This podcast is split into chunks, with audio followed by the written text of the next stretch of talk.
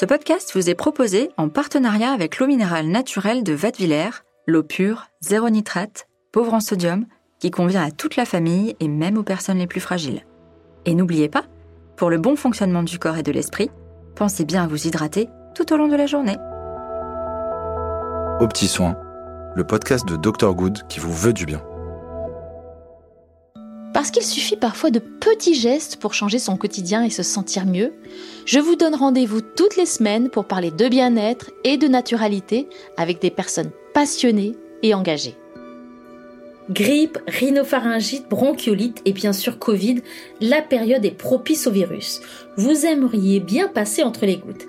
Alors au-delà des gestes barrières, vous pouvez activer un autre levier, votre microbiote. Avec le professeur Harry Sokol, qui est gastroentérologue, nous allons redécouvrir cette bonne vieille flore intestinale et voir comment en faire une alliée.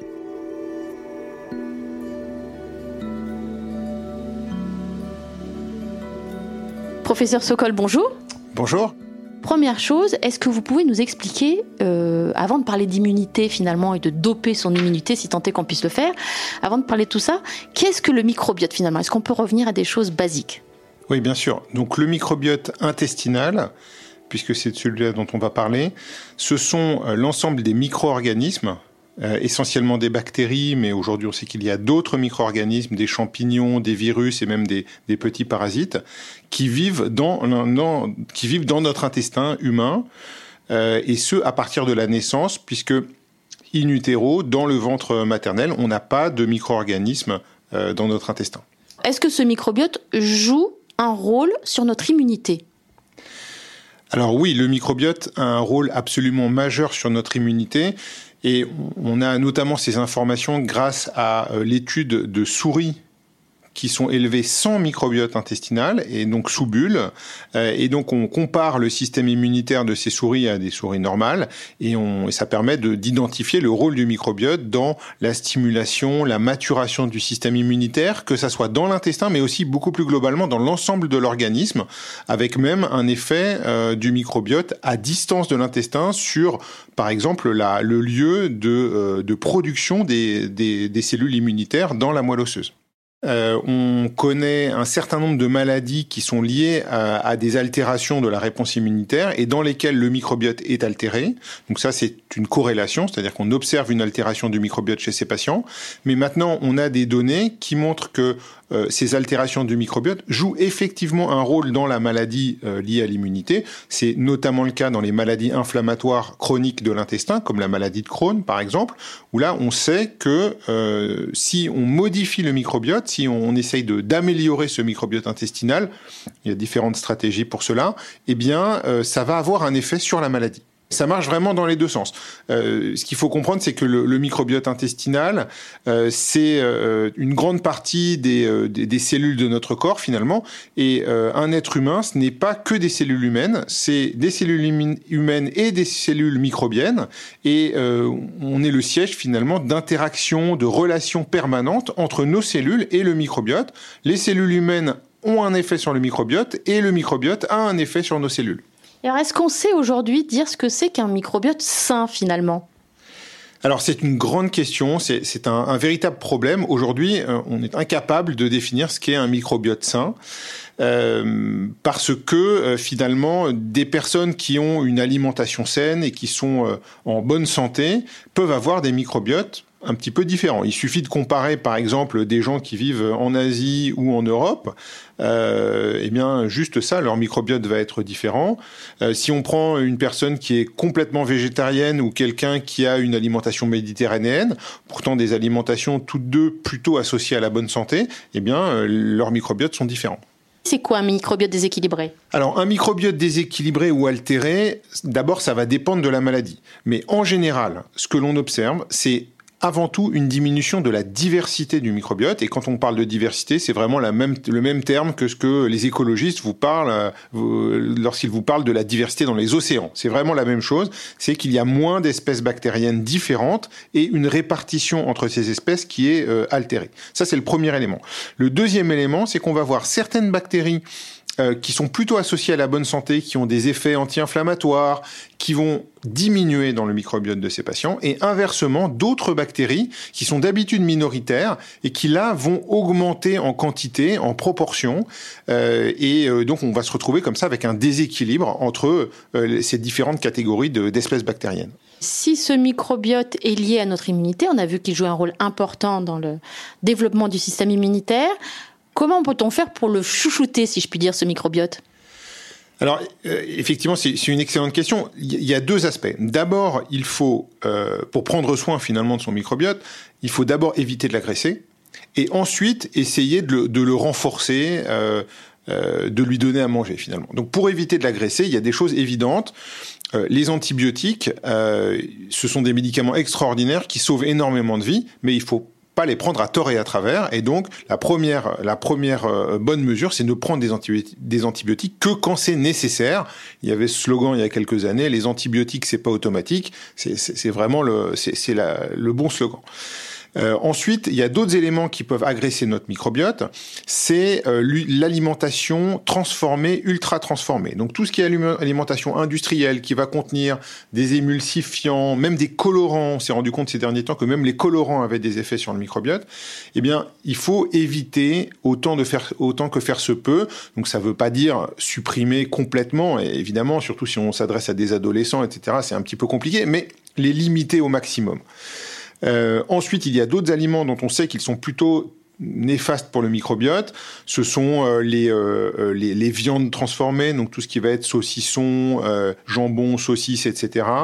les produits gras en graisse avec de la graisse animale. Donc ça, ce sont une catégorie d'aliments qu'il va falloir essayer de limiter. Et puis inversement, pour euh, stimuler de la bonne manière son microbiote, il faut apporter du carburant pour les bonnes bactéries. Et ce carburant pour les bonnes bactéries, il n'y a pas de secret, ce sont des fibres que l'on trouve dans les fruits et les légumes. Euh, et donc, euh, le, plus simple, c'est de manger une grande quantité et une grande diversité de fruits et de légumes tout au long de l'année, en suivant les saisons. et voilà, si possible, on dit 5, 5 fruits et légumes par jour. Idéalement même, il faut essayer que ces fruits et légumes ne soient pas les mêmes tous les jours de la semaine pour augmenter encore la diversité, puisque si on prend, on mange des fibres d'origine différente, on va stimuler des bactéries différentes et donc augmenter cette diversité. Et avec ce régime-là, si je puis dire, au sens large, est-ce qu'on peut du coup espérer, euh, on rentre dans la période hivernale, lutter contre les virus de l'hiver par exemple alors, il y a quelques données qui vont dans ce, dans ce sens-là, effectivement. On a des données épidémiologiques, donc chez l'homme, qui suggèrent que les personnes qui ont une alimentation qui euh, protègent leur microbiote, donc essentiellement une alimentation méditerranéenne, riche en fruits en légumes, et donc qui va limiter les aliments euh, néfastes dont on a parlé précédemment, eh bien ces personnes ont moins de risques de faire des infections virales, par exemple, ou surtout moins de risques de faire des infections graves.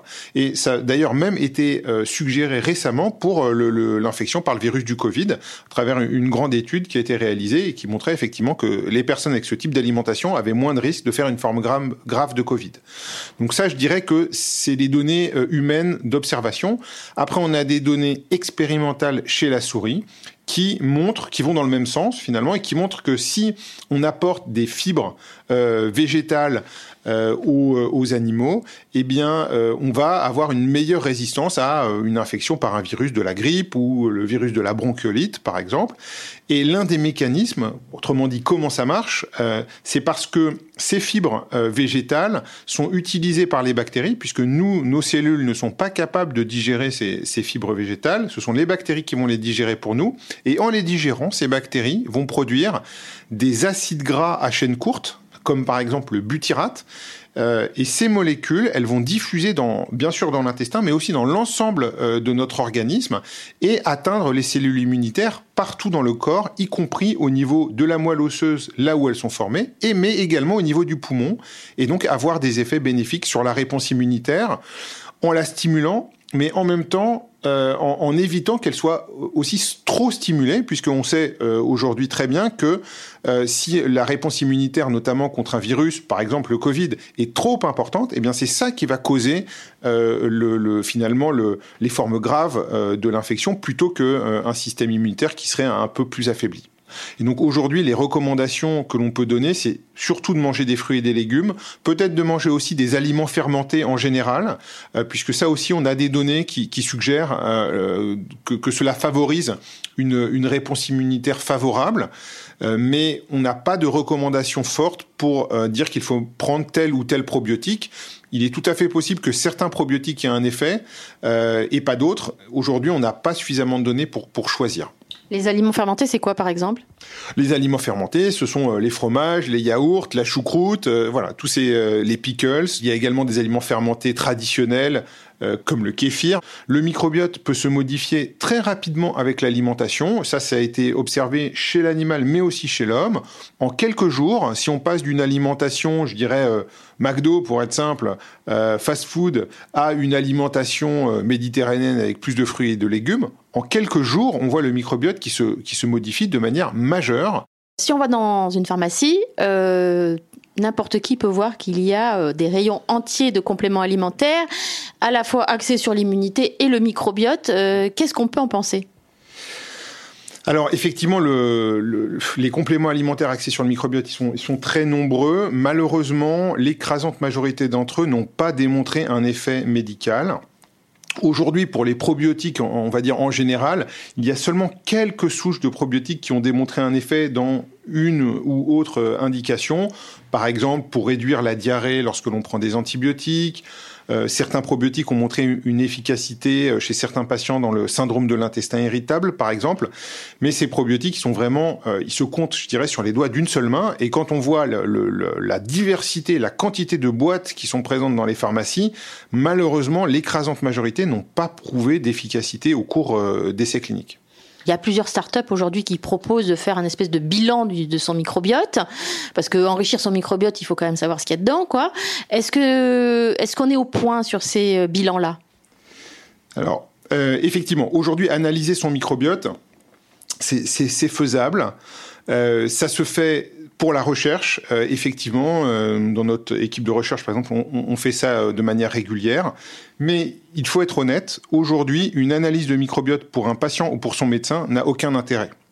l'analyse du microbiote ne va en rien permettre de guider le patient ou son médecin pour une intervention thérapeutique ou même une intervention préventive. Donc, le conseil que moi je donne, et je suis pas le seul à le donner, la Société française de gastroentérologie, par exemple, s'est prononcée euh, vis-à-vis de ces tests.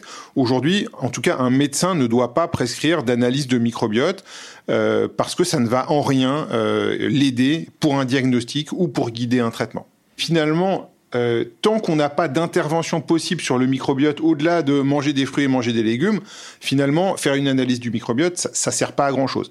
Et l'autre problème, euh, finalement, parce que on pourrait se dire, bah, j'analyse mon microbiote juste pour voir, un petit peu pour, le fun, quoi, hein, pour, pourquoi pas. Mais le problème, c'est qu'il y a un certain nombre d'industriels qui euh, vendent, entre guillemets, ces analyses de microbiote avec des promesses qui, qui, ne sont pas tenues. Et donc, euh, on, peut voir des patients euh, qui ont des maladies graves, euh, parfois des parents qui ont, un enfant malade, autiste ou autre, qui vont faire ces tests, qui vont leur coûter plusieurs centaines d'euros bien évidemment non remboursés, avec un espoir d'une solution à l'issue de cette analyse et, cette solution, elle n'arrive pas parce que euh, on n'est pas capable de trouver une solution à partir de ces tests. Et je dirais que c'est plutôt ça qui est gênant, plus que l'analyse récréative, je dirais, de son microbiote. Si vous voulez voir combien de bactéries vous avez et lesquelles, pourquoi pas. Mais euh, voilà, il faut juste savoir que ça ne va pas aider euh, la prise en charge d'une maladie pour l'instant.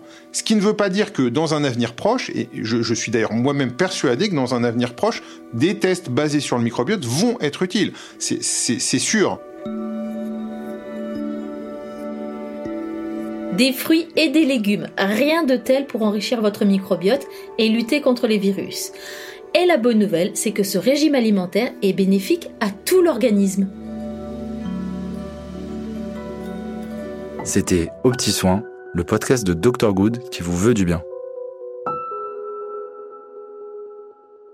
Ce podcast vous a été proposé avec l'eau minérale naturelle de Vadevillers, une marque engagée 100% neutre en carbone.